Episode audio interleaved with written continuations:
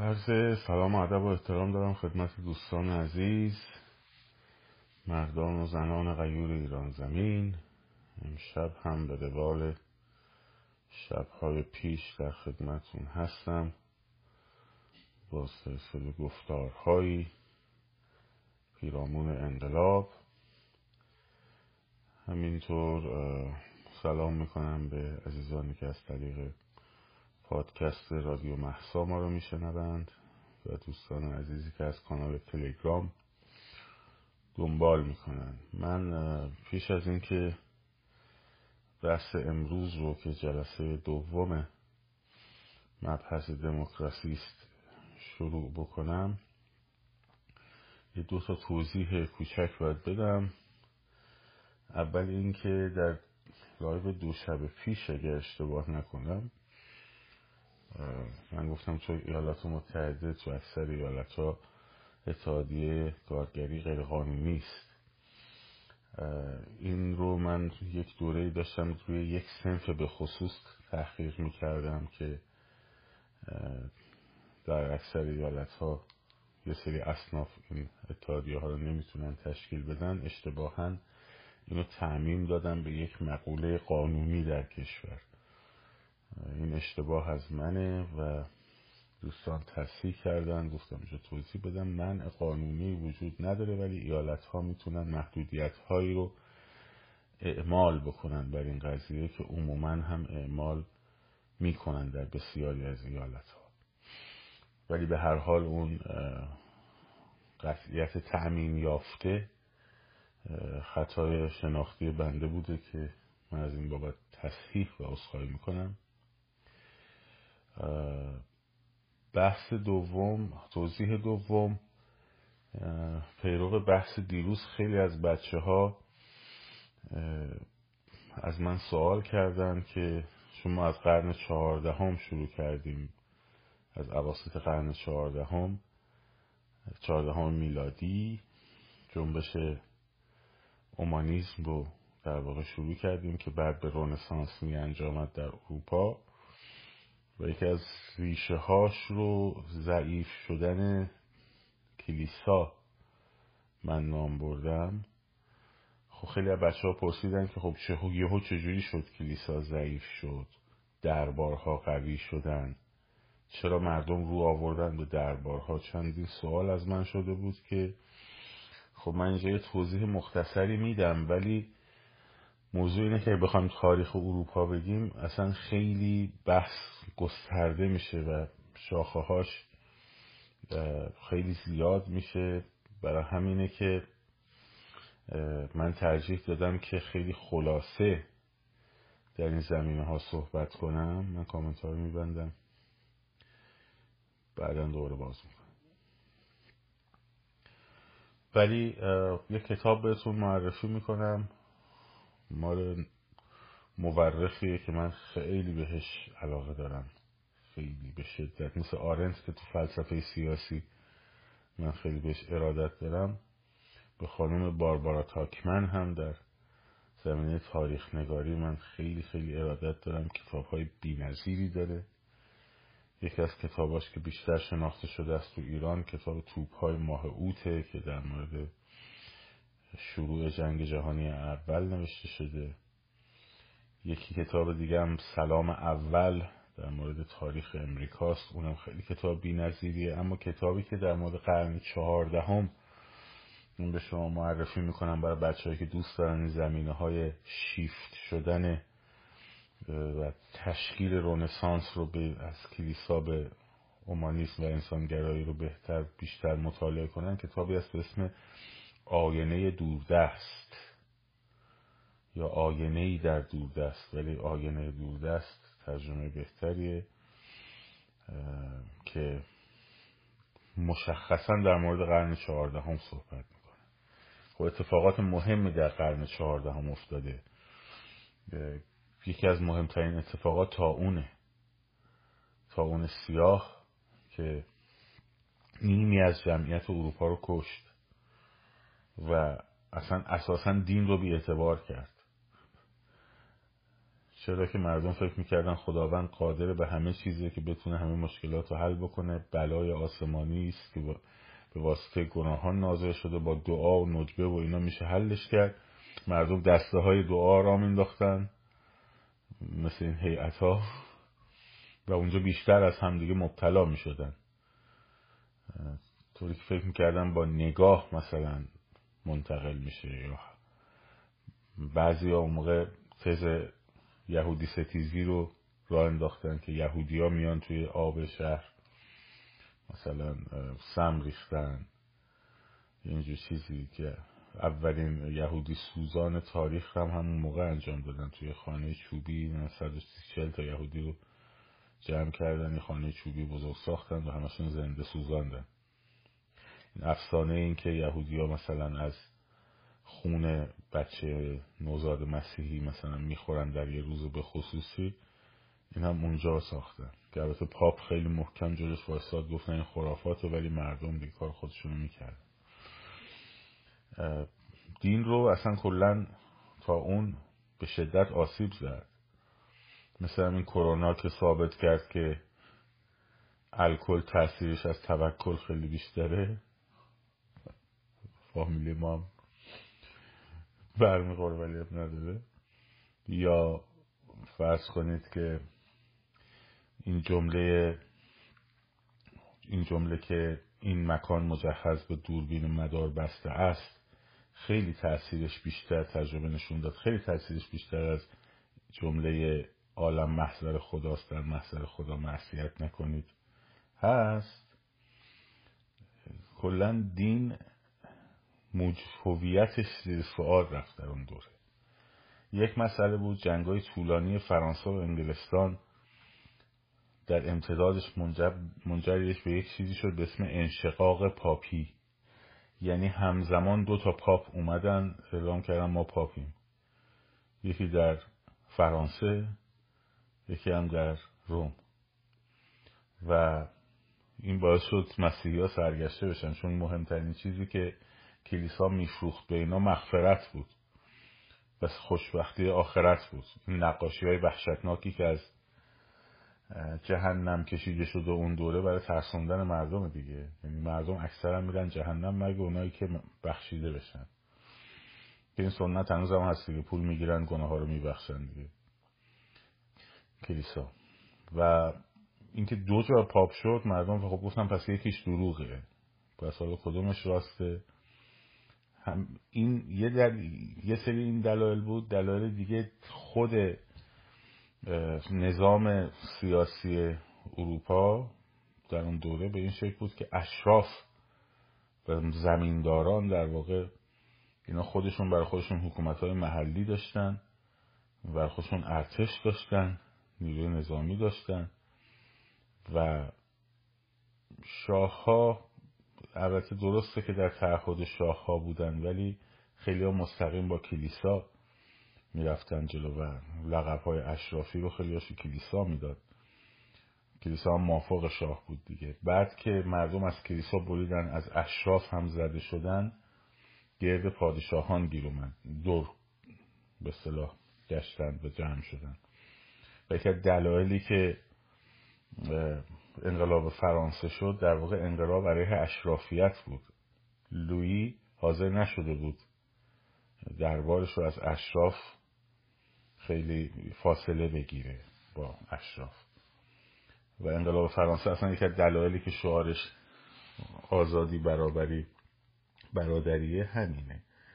به خاطر این سیستم نظام حکومتی رو می‌خواد بشکنه. نظام اشراف و رعایا رو می‌خواد بشکنه. حالا این توضیحات رو من گفتم بدم که چرا کلیسا به اون شکل ضعیف شد. چون خیلی هم من سوال کرده بود. این همین مختصر ولی کتاب آینه در دوردست یا آینه دوردست خانم باربارا تاکمن مشخصا در مورد قرن چهاردهم نوشته شده.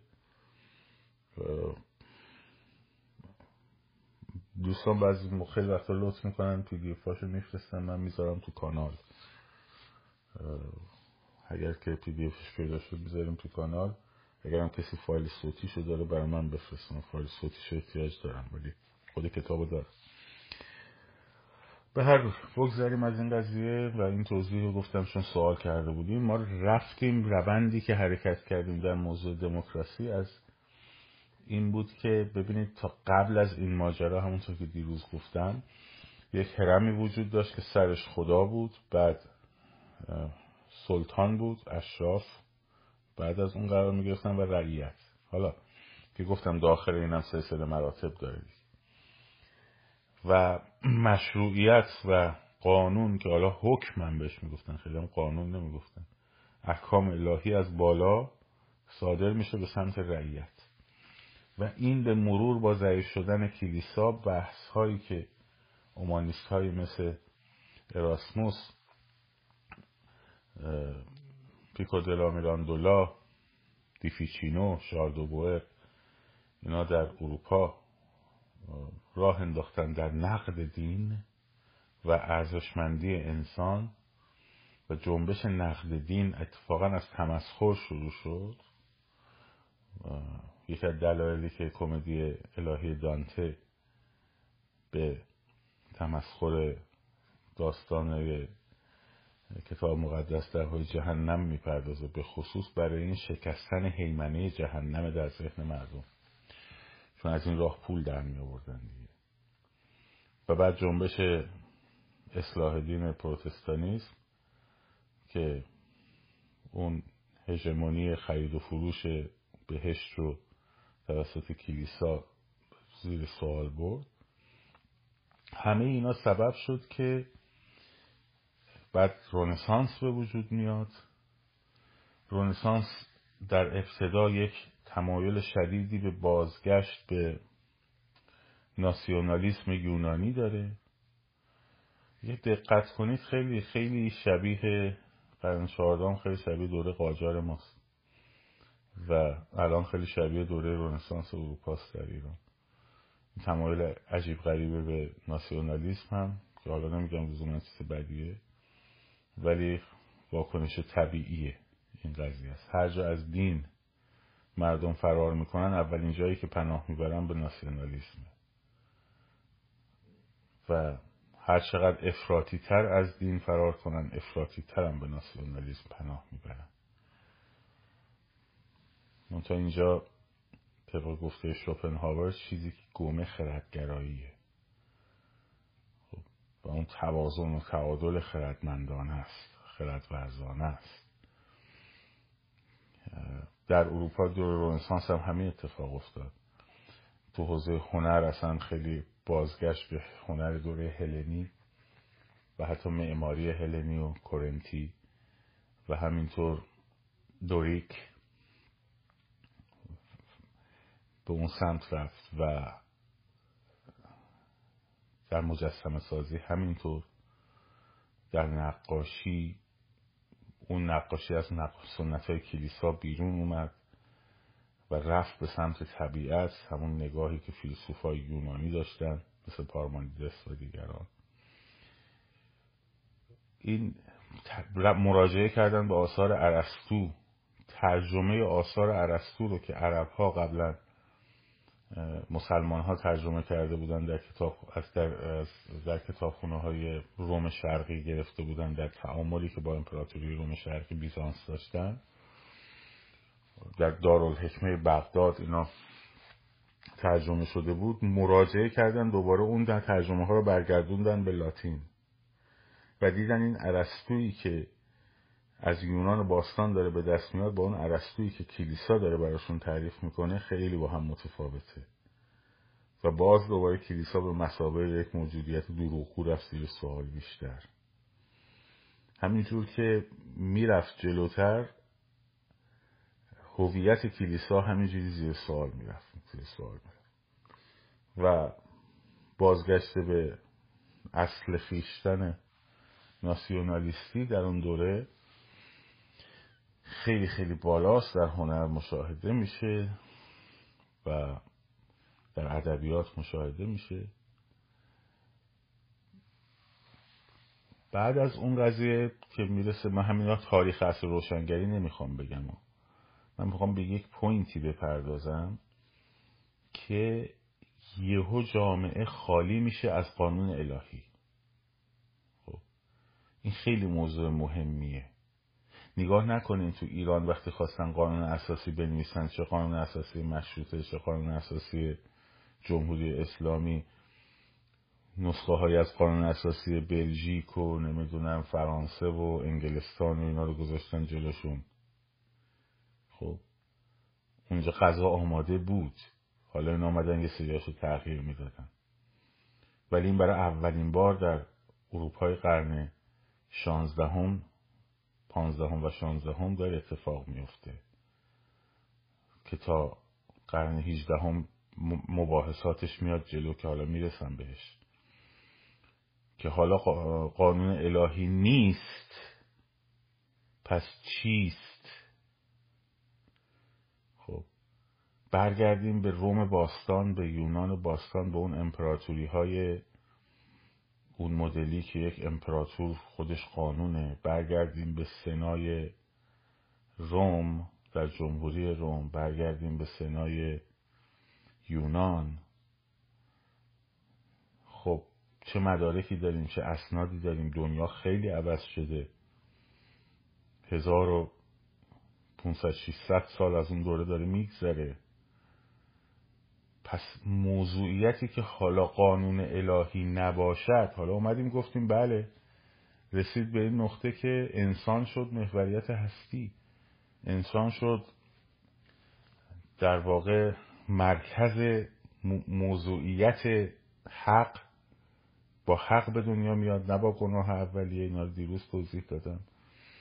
حالا این انسانه که شده موضوعیت هستی حالا چیکار می‌خواد بکنه؟ با, با چی می‌خوایم حکومت جامعه رو اداره کنیم؟ متوجه سوال مهمیه. کلیسا رو که ور میداری کنار می‌خوای از حوزه دین رو بکشی بیرون از حکومت چه چیزی رو می‌خوای بذاری جاش؟ چه بنیاد اداره جامعه رو می‌خوای بذاری جاش؟ خب موقع پاپ بود اسقفا بودن بعد پادشاهایی بودن که با اینا مشروعیتشون رو از اینا می‌گرفتن مشروعیت الهی و, شاه اصلا ودیعه الهی موهبت الهی بهش ارزانی میشه و بعد طبقه اشراف و طبقه اشراف بعد خب یه سری رعیت دارن اینا تو زمیناشون کار می‌کنن. سیستم فعودالی اروپا که اصلا اینو بردن در واقع. تو زمین یارو مثلا امروز برداشت میاد اون یکی لورد پیشه این یکی میگه که من برای مزرعم امروز برد... کارگره تو لازم دارم میگه بریم سر مزرعه اون کار کنیم. یه نونو بخور نمیری بهشون داده میشه و فلان بسته حالا این جامعه بخواد این ساختارش به هم بریزه اینا هم بشن شهروند. در انقلاب فرانسه. خب بر اساس چی؟ این پرسش ها این پرسش های دومه. عصر روشنگریه. یادتون گفتن پرسش اصلی مدرنیته متوجه به جایگاه انسان در هستیه و تعاملش با حاکمیت. این بخش تعاملش با حکومت. این پرسش دوم مهمه. خب حالا این رفته حالا می‌خوایم چی کار کنیم؟ شما الان برمیگردی میگی خب جمهوری اسلامی رفته بره ما چیکار کنیم؟ خب خیلی راحت میگیم خب خب ما یه پادشاهی مشروطه داشتیم قبلش می‌تونیم به اون مراجعه کنیم. می‌تونیم مثلا بریم به سیستم پادشاهی پارلمانی بریتانیا بلژیک اینا مراجعه کنیم. نروژ و فلان. می‌تونیم به سیستم های جمهوری مثل فرانسه ایالات متحده آلمان اینا مراجعه کنیم. بالاخره یه الگوهایی هست. بعد هر کدوم اینا رو بخوایم بنویسیم قانون است اساسیاشون هست. حقوقدانا دپارتمان های حقوق تشکیل شده. سالها حقوق اساسی داره تدریس میشه. کتاب ها نوشته شده تو این قضیه. ولی اون دوره هیچی نیست. و که مثلا عرصو رو بذاری کتابشو جلوت بنویسی. اینه که این دوره بر اساس این نیازها متفکرین بزرگی به وجود میان که حالا من چند تایشون رو که تأثیر گذار هستن رو امروز می‌خوام در موردشون صحبت کنم که موضوعیت قانون رو ببینیم چجوری به وجود میاد در واقع. نظریه قرارداد اجتماعی که کسایی که روش خیلی فعال بودن یکی شاردو مونتسکیوه مونتسکیو فرانسویه ژان ژاک روسوه هابسه توماس هابسه ارشاد خدمتون که جان لاکه اینا متفکرین قرن هفدهم و هجدهم میلادی هن. خب که اینا در واقع میان خب سمره بحث های سیاسی که مدت ها شده تو جامعه از رونسانس تا این دوره رو یه جوری کلاسیفاید می‌کنه مثلا اصل تفکیک قوا رو مونتسکیو بر اولین بار مطرح می‌کنه 1748 در کتاب معروفش که به اسم روح القوانین که به فارسی, اینجوری ترجمه شده. خب در 1748 کتاب روح القوانین اصل تفکیک قوا رو مطرح می‌کنه. یه قوه قانونگذاری یه قوه اجرایی و یه قوه دادگستری. و این تفکیک یافتگی سه قوه میشه منشأ یکی از چیزهایی که قانون اساسی امریکا و قانون اساسی فرانسه بعدا از اون تبعیت می‌کنن و میشه این سه قوه مستقل تفکیک شده از هم میشه منشأ نظام های جمهوری. حالا چرا نظام های پادشاهی نه؟ به خاطر اینکه تو نظام های پادشاهی شما قوه قضایی مستقل داری ولی قوه مجریت و پارلمانت از همدیگه خیلی تفکیک شده نیستن. یعنی در واقع حزب اکثریت که حکومت رو هم تشکیل میده. قوه مجریه رو هم تشکیل میده. خب و اینجا یه خطری وجود داره که این رو اومدن البته حلش کردن. با سیستم چکن بلنس در واقع سیستم پادشاهی پارلمانی یا جمهوری پارلمانی فرقی نمی‌کنه.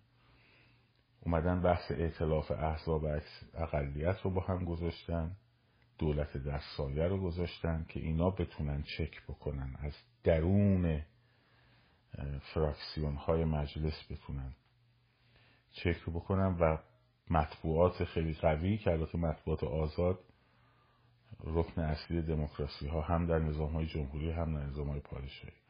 ولی مشخصا اصل تفکیک سه قوه مستقل از هم میشه منشأ نظام های جمهوری. خب. و البته نظام های پادشاهی و پارلمانی هم بعدا ازش الهام می‌گیرن که تا جایی که می‌تونن این رو تفکیک بکنن از هم.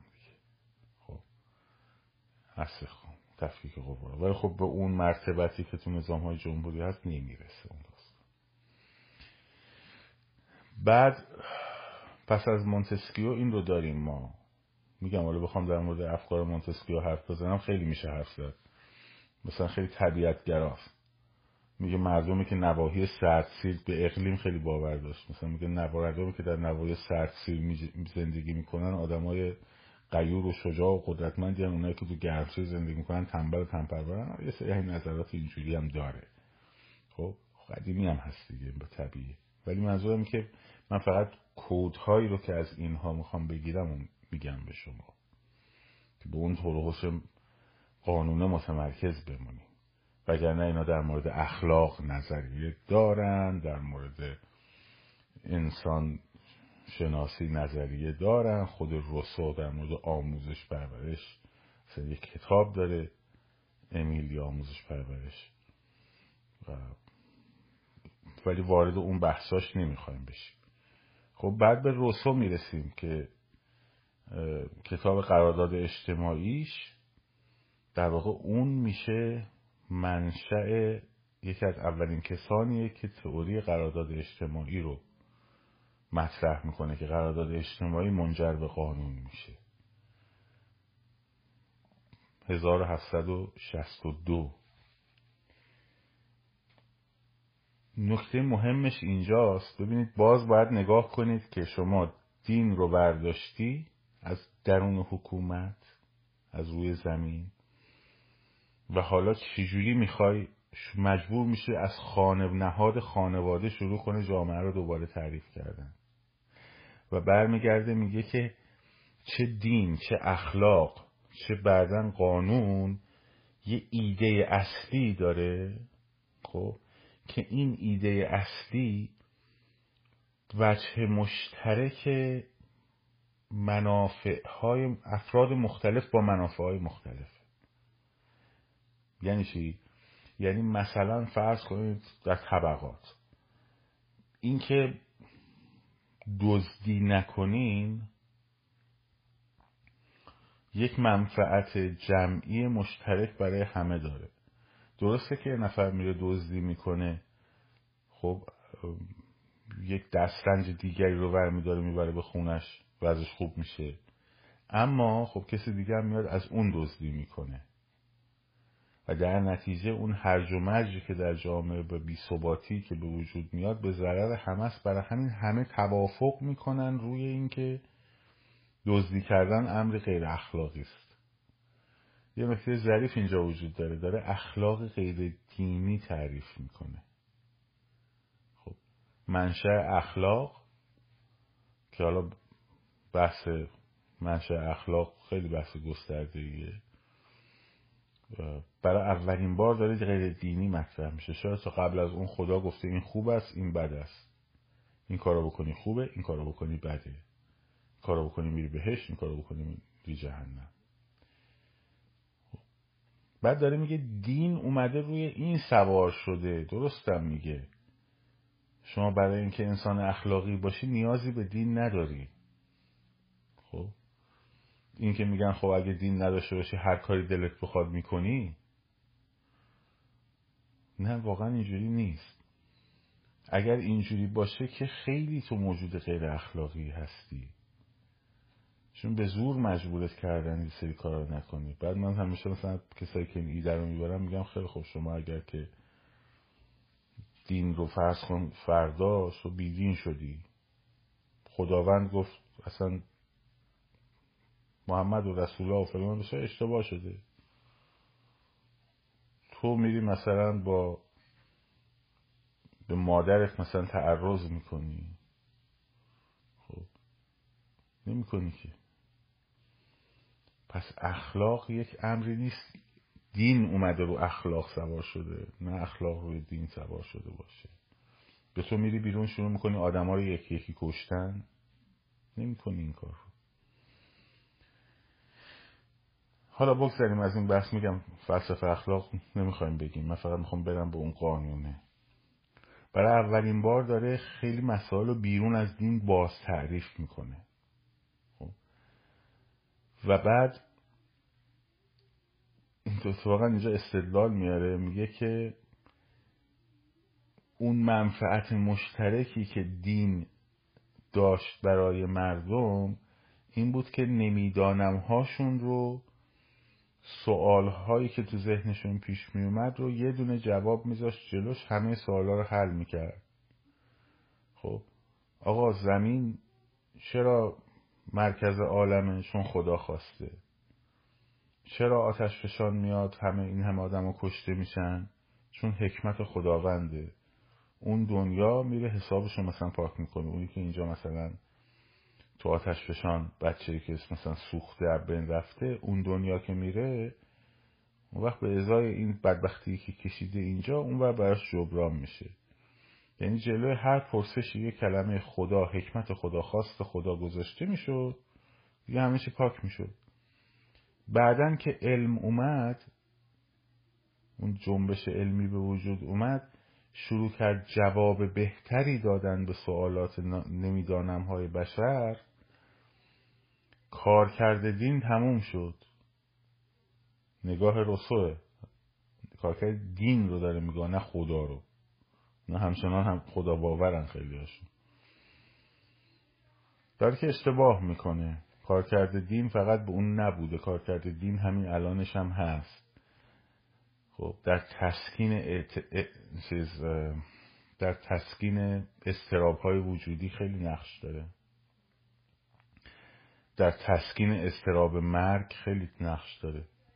آقا تو از مرگ میترسی؟ استراب مرگ داری صورت مسئله مرگ رو پاک می‌کنی فنا ناپذیر می‌کنی خودتو. میگی ما نمیمیریم که ما از یه جایی بیریم سفر می‌کنیم به یه جای دیگه. مرگ آغاز جهانی دیگر است. عاشقان را مرگ جانی مثلا نوتر است. خب. یا دیگر است. میترسه از مرگ؟ براش دون جهان آخرت میآفرینه. نمی‌تونه تصور کنه که نیست. خب.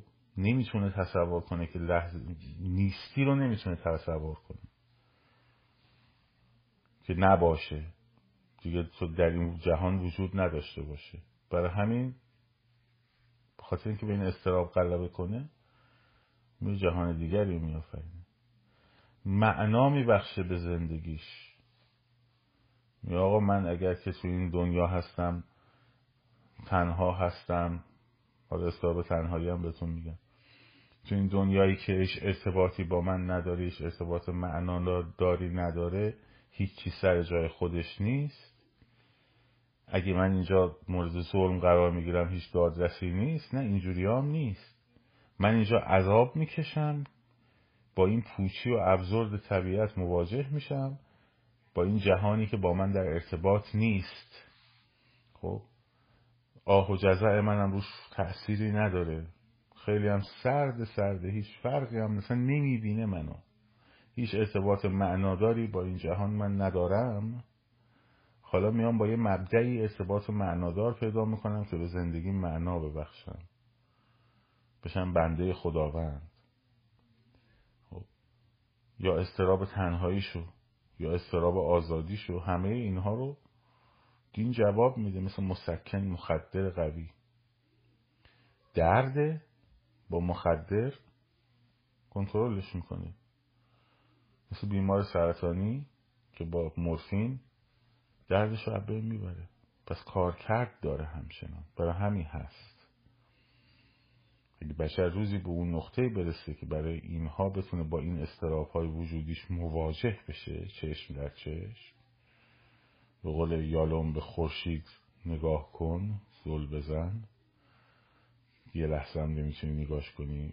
حست چشمتو میدزدی استراب مرگ و مثل اون میمونه میگه نگاه کردن به خورشید. خب به اون مرتبت برسه اون وقت این کار کرداش عبه میره. کار کرداش که عبه میره خودش میریزه پایین. حالا به هر رو. و بعد میگه نیروی حکومت از اتحاد اعضای اجتماع شکل می‌گیره بر اثر اون قراردادهای اجتماعی که بینشون وجود داره. قراردادهای اجتماعی میاد آزادی های طبیعی رو محدود می‌کنه که مردم به همدیگه آسیب نزنن. خب. این ایده رو هابز هم میگه در 1642 در کتاب اصول فلسفه سیاسیش. و البته یک کتاب به لاتین داره لویاتال. 1651 اگه اشتباه نکنم. که توی اینم در واقع می‌پردازه به این. که قوانین مدنی باید وجود داشته باشه که یک هدفش این باشه که آزادی انسانها رو جوری محدود بکنه که به همدیگر آسیب نزنن. حالا درگیر اخلاقم هست و اولین بار برمیگرده میگه شاه لازمه.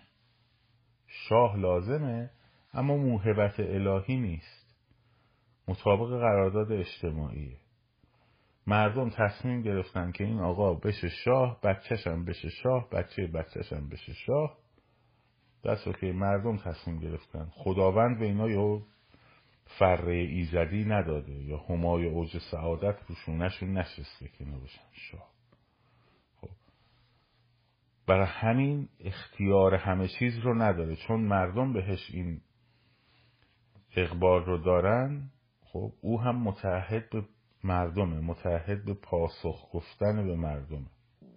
خشن جمله مدرنیه. من تقریبا تاریخ شاههای اروپا ندیدم شاهی به مردم جواب بده. تا حالا قبل از این سیستم مشروط پارلمانی. بعدش هم خب اصلا کاری نبوده که بخواد جواب بده. برای همینه که این مسائل داره اون موقع باز تعریف میشه و اولین جرقه های قانون داره اینجا به وجود میاد. در این دوره به وجود میاد. نگاه کنید همه تاریخ ها 1642 1651 1748 فاصله 100 ساله که این داستان میره و جان لاک. جان لاک که در واقع او هم فیلسوف انگلیسی است و اولین بار جدایی دین از سیاست و قانون رو مطرح میگه ما برای قانون دیگه باید نباید برگردیم به خدا ما با قانون با همون قرارداد اجتماعی که خب مونتسکیه و هابز و اینا مطرح کردن اینا پیروان مکتب قرارداد اجتماعی هن. این میشه مبدع قوانین ما. خب؟ و ما قوانینمون و حقوق بشر رو و حقوق اخلاقی و بشر رو میاره. خب؟ و حقوق اجتماعی رو مطرح می‌کنه و حقوق طبیعی رو مطرح می‌کنه. برای نخستین بار به عنوان منشأ قانون. خب؟ به عنوان منشأ قانون. و میگه حکمران آزادی مطلق ندارد و باید تابع قوانین اخلاقی و قوانین مصوب مردم باشه. این اصل محدود شدن پادشاه در واقع تو نظریات لاک میاد و یه اصل دیگری رو می‌ذاره به اسم اصل مشروعیت تقیان خب که مردم اگر احساس کردن حکومت داره بهشون زور میگه می‌تونن علیهش تقیان کنن. جان لاک خیلی اثرات بسیار زیادی رو قانون اساسی امریکا داره. همین آزادی حمل و نقل اسلحه و داشتن اسلحه در آمریکا توسط شهروندان به واسطه همین اصل تقیانه که اگه حکومت خواست زورگویی کنه توده عمومی مردم به این نتیجه رسیدن که حکومت داره قانون رو میشکنه و زورگویی می‌کنه می‌تونن علیهش اسلحه بگیرن دستشون. این حق رو دارن. اینها رو همه رو گفتم که برسیم به این نقطه ای که در واقع قانون داره از دل قراردادهای اجتماعی میاد بیرون. بر اساس چی؟ بر اساس حقوق انسانی حقوق اجتماعی که از اون قراردادهای اجتماعی در واقع توش تعریف میشه و بحث اخلاق. و بحث اخلاق. این ستا میشه منشأ اولین قانونهایی که در اروپای پس از عصر روشنگری شروع میشه به نوشتن. و قانون گذاری میشه و براش تعریف میشه. مثلا اینکه شاه نمی‌تونه زنش رو طلاق بده در دوره در بریتانیا؟ مثلا یکی از منشاهاش این بود که طلاق دادن امر غیر اخلاقیه و شاه به عنوان کسی که باید مظهر همه به صلاح فضائل یک ملت باشه حق نداره از اون اخلاق عمومی عدول کنه. حالا مردم عادی بکنن اب نداره.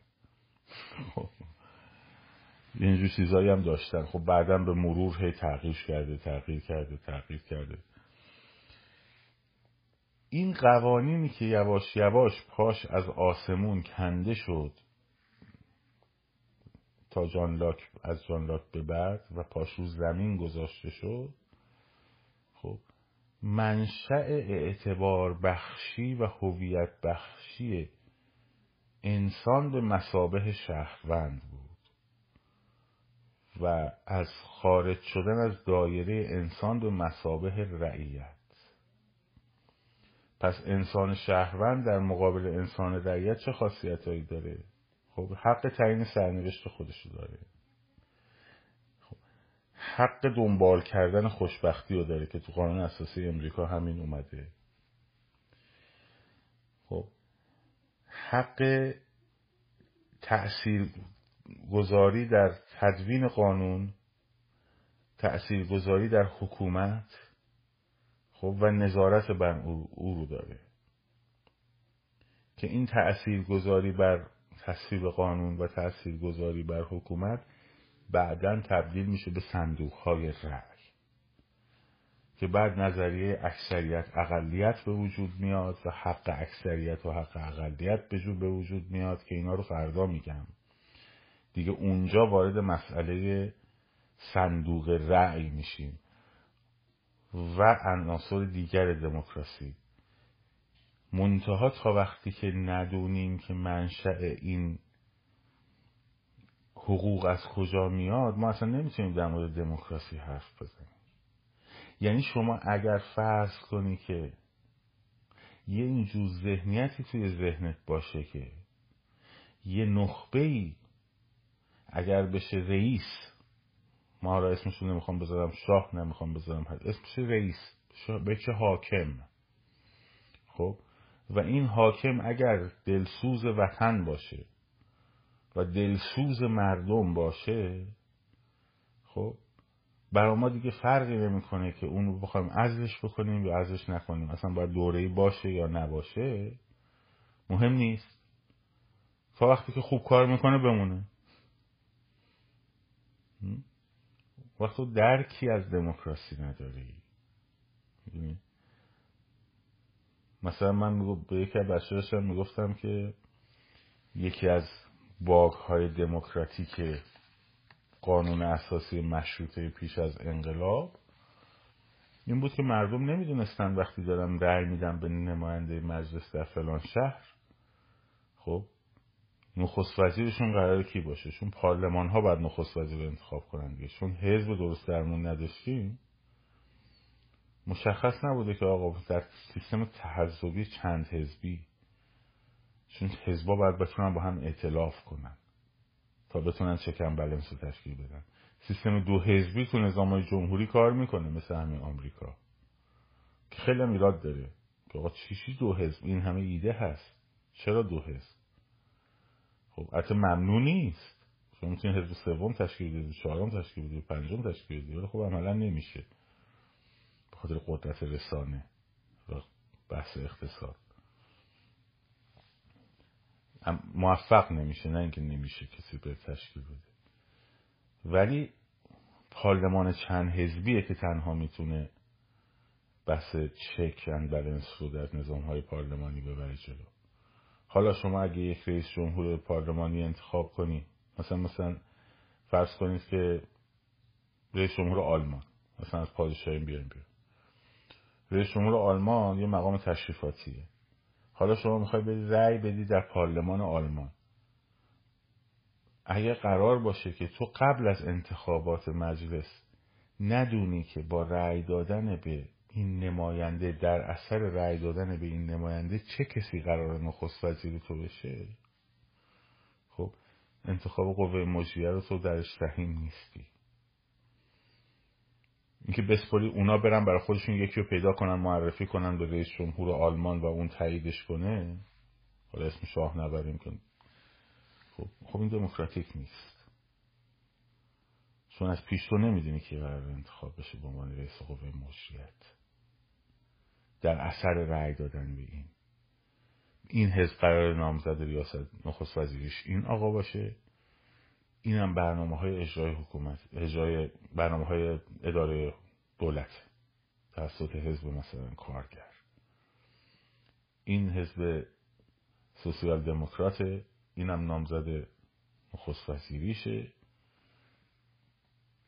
اینها هم با قرار اعضای اصلی کابینش باشن. اینم برنامهشه. حالا اگه کسی دوست داره این نخست بشه و این برنامه رو دوست داره میره به حزب سوسیال دموکرات رای میده. میره به حزب لیبرال مسیحی رای میده مثلا. خب میره به حزب سبز رای میده. موقعی که من میرم به حزب سبز رای میدم می‌دونم که با رای دادن به حزب سبز مثلا دارم آقای فلانی رو انتخاب می‌کنم برای نخست وزیر. در واقع نقش و جایگاه پارلمان در سیستم های پارلمانی چه جمهوری پارلمانی چه پادشاهی پارلمانی خیلی خیلی گسترده تر است نقش جایگاه کنگره ها در سیستم های جمهوری مستقیمه. شما تو من شما کنگره آمریکا میری رای میدی به صرفا کار کنگره در امریکا خب قانونگذاریه. و البته بحث نظارتی هم دارن. خب که بیان سوال کنن پرسش کنن استیزاه کنن و آخر. ولی مثلا فرض کن شما میری به خانم مثلا واتسون اینجا رأی میدی دلیلی نداره که از نخست وزیر تو بخوای رئیس قوه مجریه هم بخوای انتخاب کنی. نه اون میشوسی فقط برای قانون گذاره اصل تفکیسه با قوای مونتسکیو رو که به شما گفتم. یا اول اول.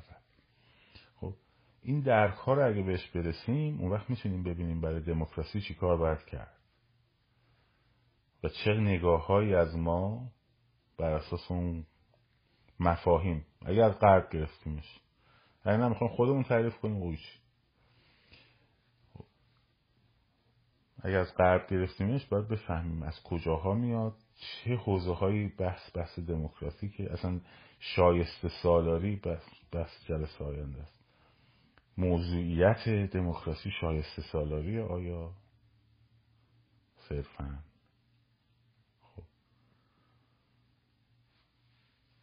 یا بلنس بین مشارکت و شایسته سالاری بله تو می‌تونی آقا بهترین ها اصلا تربیت میشه این آدم برای حکومت. نظریه افلاتونه خیلی جدید نیست. جمهور افلاتون کتابش همینا رو همه اینا رو میگه. به نخبگانی رو جمع می‌کنیم فیلسوفان که قرار به جامعه حکومت کنن. فیلسوفان. خب نخبگان جامعه. و اینا پرورش پیدا می‌کنن اصلا برای حکومت کردن. آقا چی بهتر از این؟ سیستم خب دموکرات نیست. و خب آرزه هایی داره که حالا فردا در موردش صحبت می‌کنیم. این مبانی نظری رو که من میگم تو این ایام تعطیلات نوروز به خاطر اینکه یک بار بتونیم بدونیم از چی می‌خوایم دفاع کنیم و بدونیم چی می‌خوایم. وقتی من در مورد آزادی صحبت کردم و اینکه اگه صحبت آزادی شد بدونیم چی می‌خوایم. اگه صحبت دموکراسی میشه بدونیم دنبال چی هستیم. نقش و جایگاه ما در اون سیستم دموکرات چیه؟ خب و چرا دموکراسی؟ وقتی چیزی رو بدونیم که چی هست تبدیل به خواسته بشه اون وقت میشه موتور محرک ما. وگرنه بر گرد نمی‌خواهم هایمان فقط فریاد می‌کشیم. فردا شب من در مورد سازوکارهای دموکراسی در دوران مدرن این دو جلسه در مورد روند شکلگیری اندیشه قانون زمینی خیلی خیلی خیلی خیلی فشرده و مختصر فقط اشاره کردم. فقط اشاره کردم که تصویری از این مسیر بیاد دستم صرفا جهت اینکه وقتی میریم وارد بحث سازوکارهای دموکراتیک میشیم و دموکراسی میشیم بدونیم که پشت زمینش چی هست. خب من کامنت ها رو باز می‌کنم. چند دقیقه خدمتون هستم. بعدش هم دیگه بدرود میگیم به عزیزان. خب اگه موضوعی هست از الان بنویسید چون من قبلی ها دیگه نیست کردم.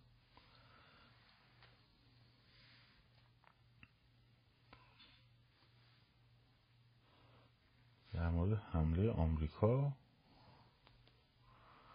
بعید جنگ به داخل خاک ایران کشیده بشه. ایران خیلی دوست داره این اتفاق بیفته جمهوری اسلامی.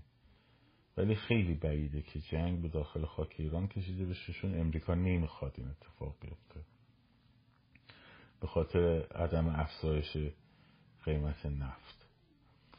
هرچند در واقع روس ها دارن پوش می‌کنن اینا رو.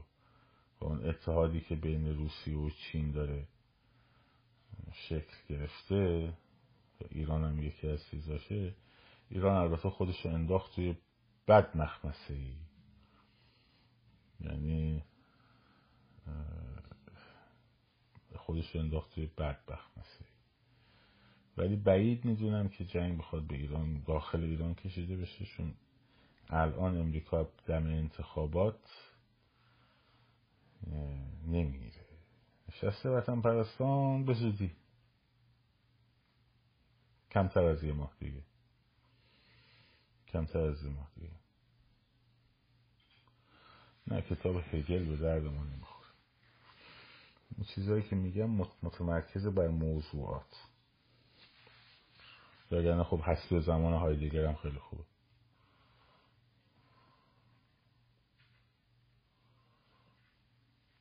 کنفرانس استنفورد سه روز پیش دو روز پیش live گذاشتم 20 دقیقه قشنگ در موردش صحبت کردم.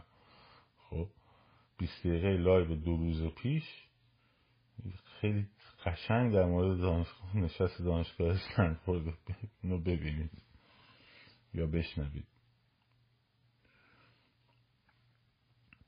سیزده به در برای موج بعد. موافقم خیلی خیلی ولی یه ضعفی جامعه ما داره که هنوز از سنت هاش نمی‌تونه استفاده بهینه بکنه برای وضعیت انقلابی. سنت سیزده در خب نشستن دور همه و طبیعت گردیه و این داستان ها تو این طبیعت گردیه اگر یه حرکت های صورت بگیره خیلی هم عالیه. ولی خب مثلا نمیشه به مردم گفت آقا بهشون بگی طبیعت گردی نکنیم بریم تو خیابون شوهر بدین خب نمیرن. خب نمیرن دیگه. مثل چهارشنبه سوری دیگه. هرچی گفتیم بابا این خورمه ها رو نزنید به در و دیوار. خب به این استفاده بهینه ازش بکنیم خب نکردن چون تو ذاتش شادی و این داستان است دیگه. آره آره درست میگه آره شب دوازده فروردین این شب عید پشت بوما منفجر بشه از در واقع شعار علیه جمهوری اسلامی. عوض تحلیل خلاقیت داشته باشیم. با طور قرآن عوض تحلیل و خلاقیت کار خیابونتون انجام خلاقیت انقلابی البته خوبه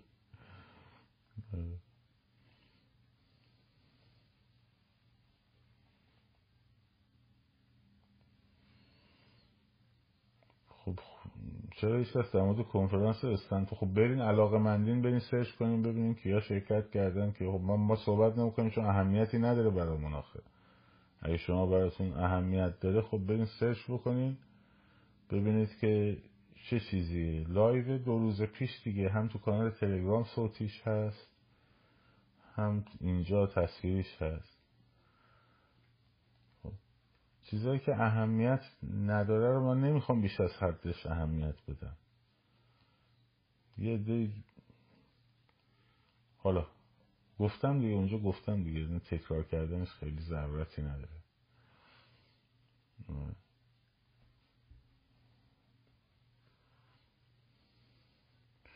بسیار خوب. پس اگر پادکست رو دانلود نمیشه چرا والا من هر روز خودم دارم چکش می‌کنم؟ من روز دارم چک می‌کنم. اگه براتون سخته توی کانال تلگرام برین گوش کنیم. در یک جامعه بی سواد مشارکت بالا و شایسته سالاری چطور انجام میشه؟ به پاپولیسم منتشر نفهمیدم. مشارکت بالا یه چیز شایست مشارکت مردمی یه چیز شایسته سالاری یه چیز دیگه است.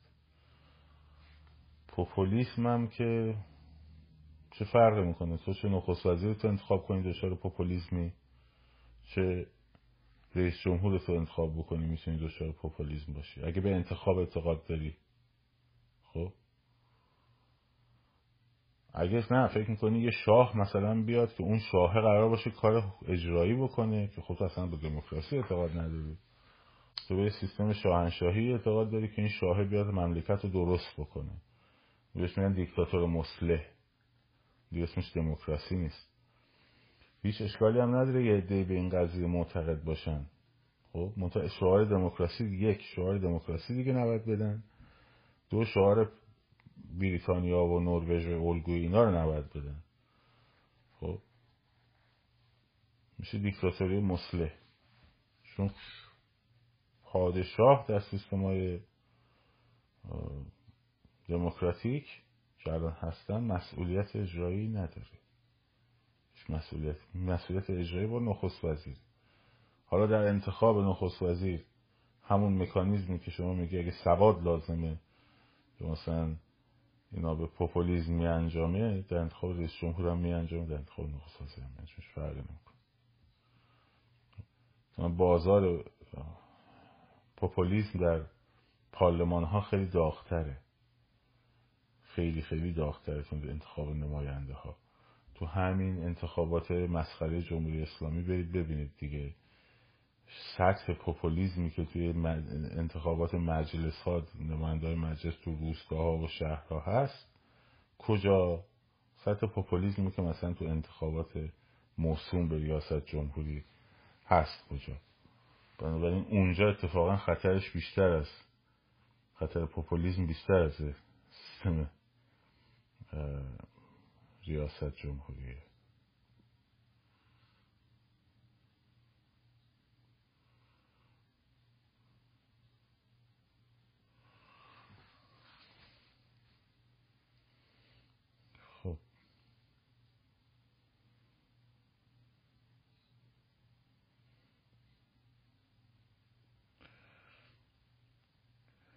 والا اینکه سپاه درونش این فایل در اومده گزارش در اومده که ریزش کرده فلان کرده خیفش کرده. چه اومده. خیلی دوست دارن ربطش بدن به ما. آقا رب نداره یعنی نه ربطی نداره. بر فرض اینکه درست باشه. خب. بر فرض اینکه درست باشه چه کار ما میاد؟ مثلا خب کاری که ما بیاد بشینیم وایستیم تا خودشون بریزن دیگه. اون کسی که انقدر این رو بلدش می‌کنه و می‌کنه. خبر اختصاصی که به شبکه انترشخال رسیده است نشان می‌دهد که بین فرمانده ها و سپاه فلان شده است. خب؟ خب پیام پشتش چیه؟ یعنی که وایستا تا خودش خوش بیفته. می‌خواد تو خیابون تو نری دیگه. ما اگر کارمون کار خیابونه خب ارتباطی نداره که ما فکرمون رو درگیر این قضیه بکنیم. الان آمریکا داره تو سوریه طلق و طلق می‌زنه تو سر سپاه. خب؟ سپاه هم داره موشک می‌زنه به آمریکا. خب؟ خب من چی کار کنم بدم الان الان من چی کار کنم؟ شما به من بگید. الان من خبر فوری. همین الان پایگاه آمریکایی فلان زده شد یا آشپز رو کشته شد یه دونم کارگر زخمی شد. اف 16 های آمریکایی دارن نمی‌دونم فلانجا رو میکوبن. خب چیکار کنم الان؟ برم به اف 16 های آمریکایی بگم تو رو خدا نکوبید یا برم بگم محکمتر بکوبید؟ خب کاری از دست من برمیاد براش. بگم نه بیشتر بزن. آ ماشالله یا بگم نه نه نه نزن خب کاری دست من برمیاد. یه اتفاقی که فقط میفته اینه که این مغز من دو ساعت درگیر اینه که دارن می‌زنن. او فهمیدی شد دارن می‌زنن. یا سپاه بینشون اختلاف افتاده. مشتبا می‌خواد از رئیسی عبور کنه. رئیسی می‌خواد از پشت مشتبا عبور کنه. عباهاشون به هم خورده جرقه زده. خب چی کار کنن بریم می‌تونیم بریم تو سپاه بگیم بیشتر بریز. بیا پایین. بریز بریز. باید کلا شکاف رو قوی کن. نه. اگه اون شکافه به درد ما هم می‌خوره خب به علت چیه؟ به علت حضور خیابونی است.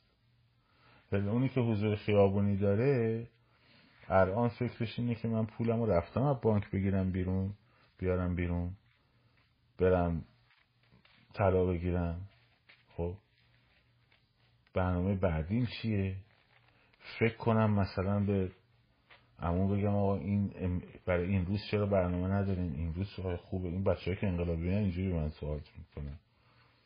میگن آقا فلان روز مثلا خوبه تجمع بذاریم مسیر میلیونی درست اینجوری میشه درست کرد. حالا درست غلط ایدش باشه ها. خب. ولی اون بقیه نه. آقا این مشتبه رئیسی تماماشون خورده به هم قطب مثبت منفی جرقه زده. چیه؟ ریزش کرده. و چیکار کنم؟ بیشترش کن. بیشتر کن. بشکاف بره پایین. یا مثلا بزن آمریکا. یا نزن آمریکا. کاری دستمون برمیاد چه کارش کن خب. اینکه اصلا من میگم من همیشه هم میگم آقا فکرم و درگیر چیزی می‌کنم که کاری از دستم بر موردش بر بیاد و زمین بازی من باشه. خب. الان مثلا فرض کن بیان بگن که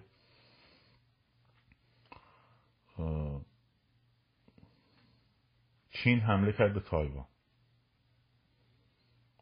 فردا صبح اعلام کنن چین با نمی‌دونم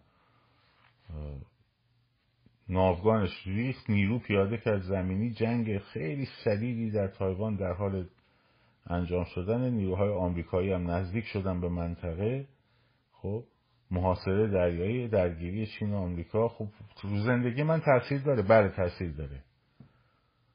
هم به عنوان آمریکایی تاثیر داره هم به عنوان ایرانی تاثیر داره. تو ایران هم بودم تاثیر داشت. بله. خب براش می‌تونم کاری بکنم خیر. بنابراین فکرم و در اون حدی مشغولش می‌کنم که بتونم گیریم کار خودم رو ازش بکشم بیرون. من الان کارم اینه که این جمهوری اسلامی رو با هم بیاریم پایین تموم شده رفت. مسیرش از کجا رد میشه؟ خیابون رد میشه. وسط کنکوره داریم روی سوالای کنکور تمرکز می‌کنیم. خب اون پشت دو نفر دارن دعوا می‌کنن. ما یه یاروی تقلب گرفته از یکی. اونم داره التماس می‌کنه. آقا تو رو خدا ما رو ببخشید فلان بسه. مگه برگردم این بعد دو تا پنج تا تست از دست دادم. من باید تمرکزم روی همین تست زدنه باشه. این هم از این. آره همکارم فیفی. بسیار خوب. مراقب خودتون باشین و همچنین